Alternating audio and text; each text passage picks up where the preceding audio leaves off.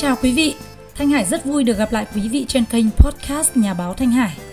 Cảm ơn quý vị đã dành thời gian sáu giờ sáng mỗi ngày, khoảng thời gian đẹp nhất trong ngày để nghe các chia sẻ trên kênh podcast của Thanh Hải. Chúc quý vị sẽ có một ngày mới thật an vui.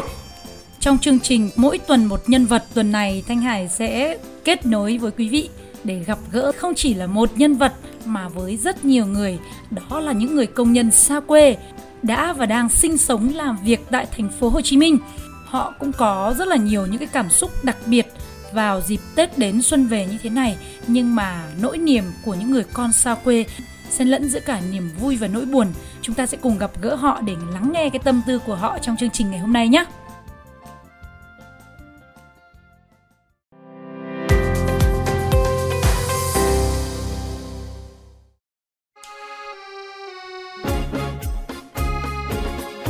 Dưới đây là chia sẻ của một bạn công nhân trẻ. Mình đã vô tình gặp bạn ấy trong một cái buổi lễ tuyên dương những công nhân lao động được kết nạp đảng trong năm hai không hai mốt. Bạn ấy đang là công nhân trong một công ty công nghiệp chuyên sản xuất các cái thiết bị lắp ghép nhà và xuất khẩu ra thị trường thế giới.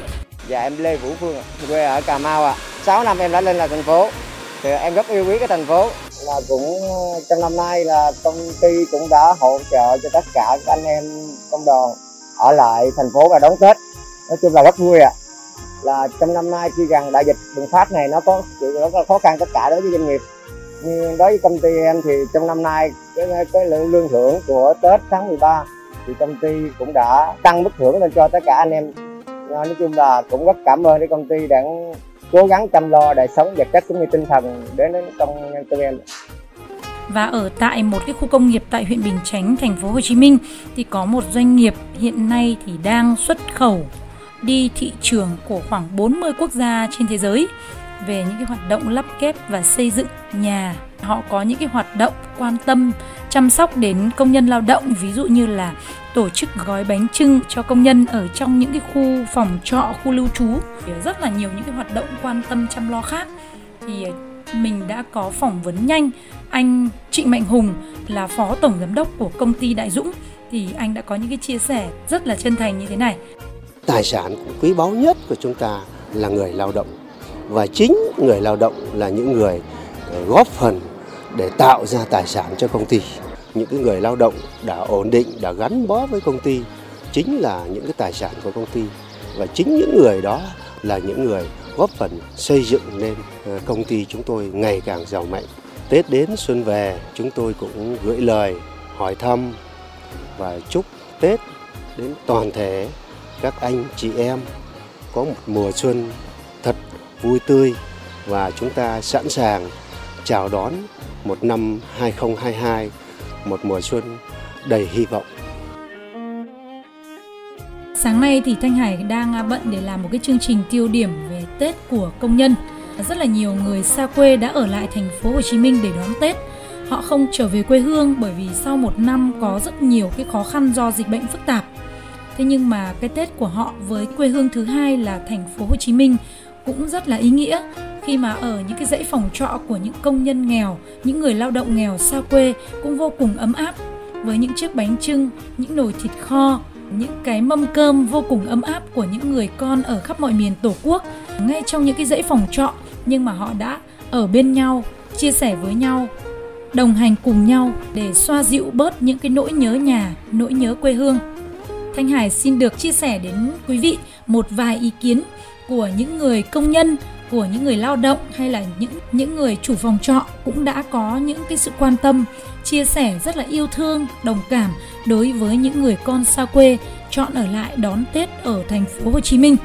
Ngoài ra thì có một vài ý kiến của những người như là Liên đoàn Lao động này, rồi Hội Phụ Nữ này, lời động viên rất là chân thành, quan tâm đến người lao động, những người ở xa đến nơi này chọn lập nghiệp, sinh sống, làm việc, cũng như là góp phần rất quan trọng xây dựng thành phố, giúp cho thành phố Hồ Chí Minh phát triển cũng như là đất nước phát triển. Thanh Hải xin chúc quý vị sẽ có một vài phút giây thư giãn, gặp gỡ những người công nhân vô cùng đặc biệt này nhé.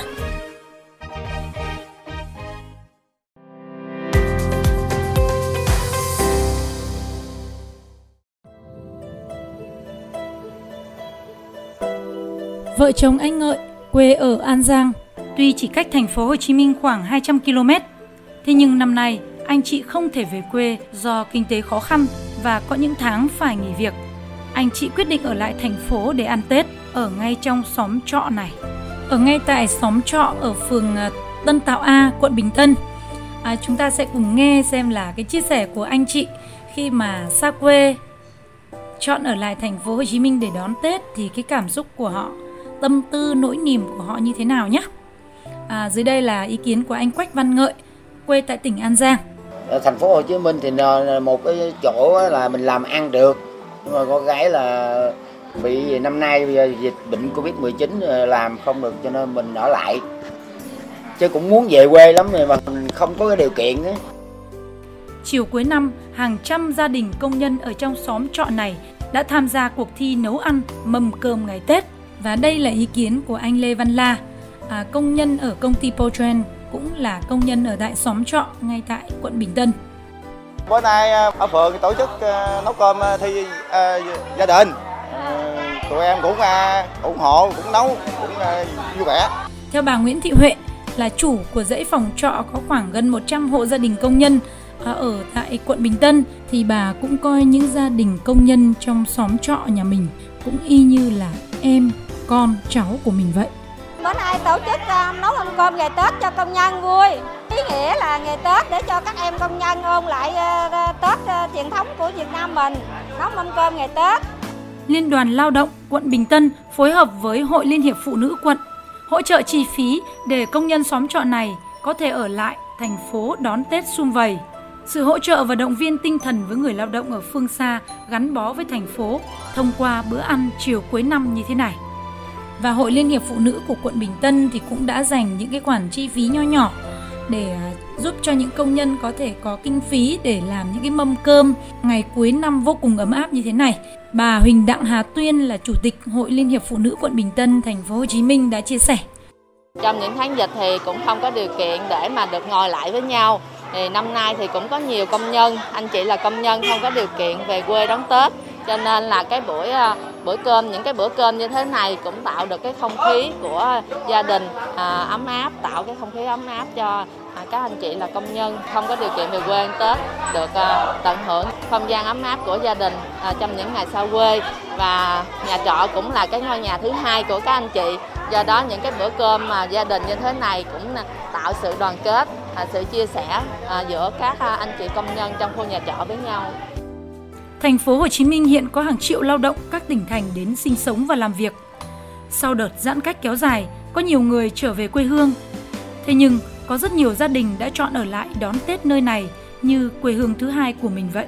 Dự báo sau Tết, khi các trường mầm non và tiểu học mở cửa trở lại, thì rất nhiều gia đình công nhân khác sẽ tiếp tục quay trở lại thành phố để làm việc.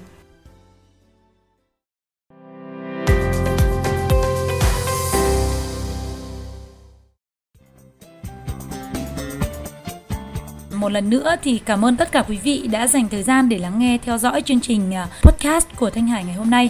Và quý vị đừng quên là vào lúc sáu giờ sáng hàng ngày, Thanh Hải sẽ đồng hành cùng quý vị chỉ khoảng năm đến mười phút với những cái câu chuyện từ cuộc sống, từ những cái trải nghiệm mình đã đi, đã nghe, đã thấy, đã gặp ở những vùng đất, những con người Việt Nam vô cùng ấm áp và thân thiện.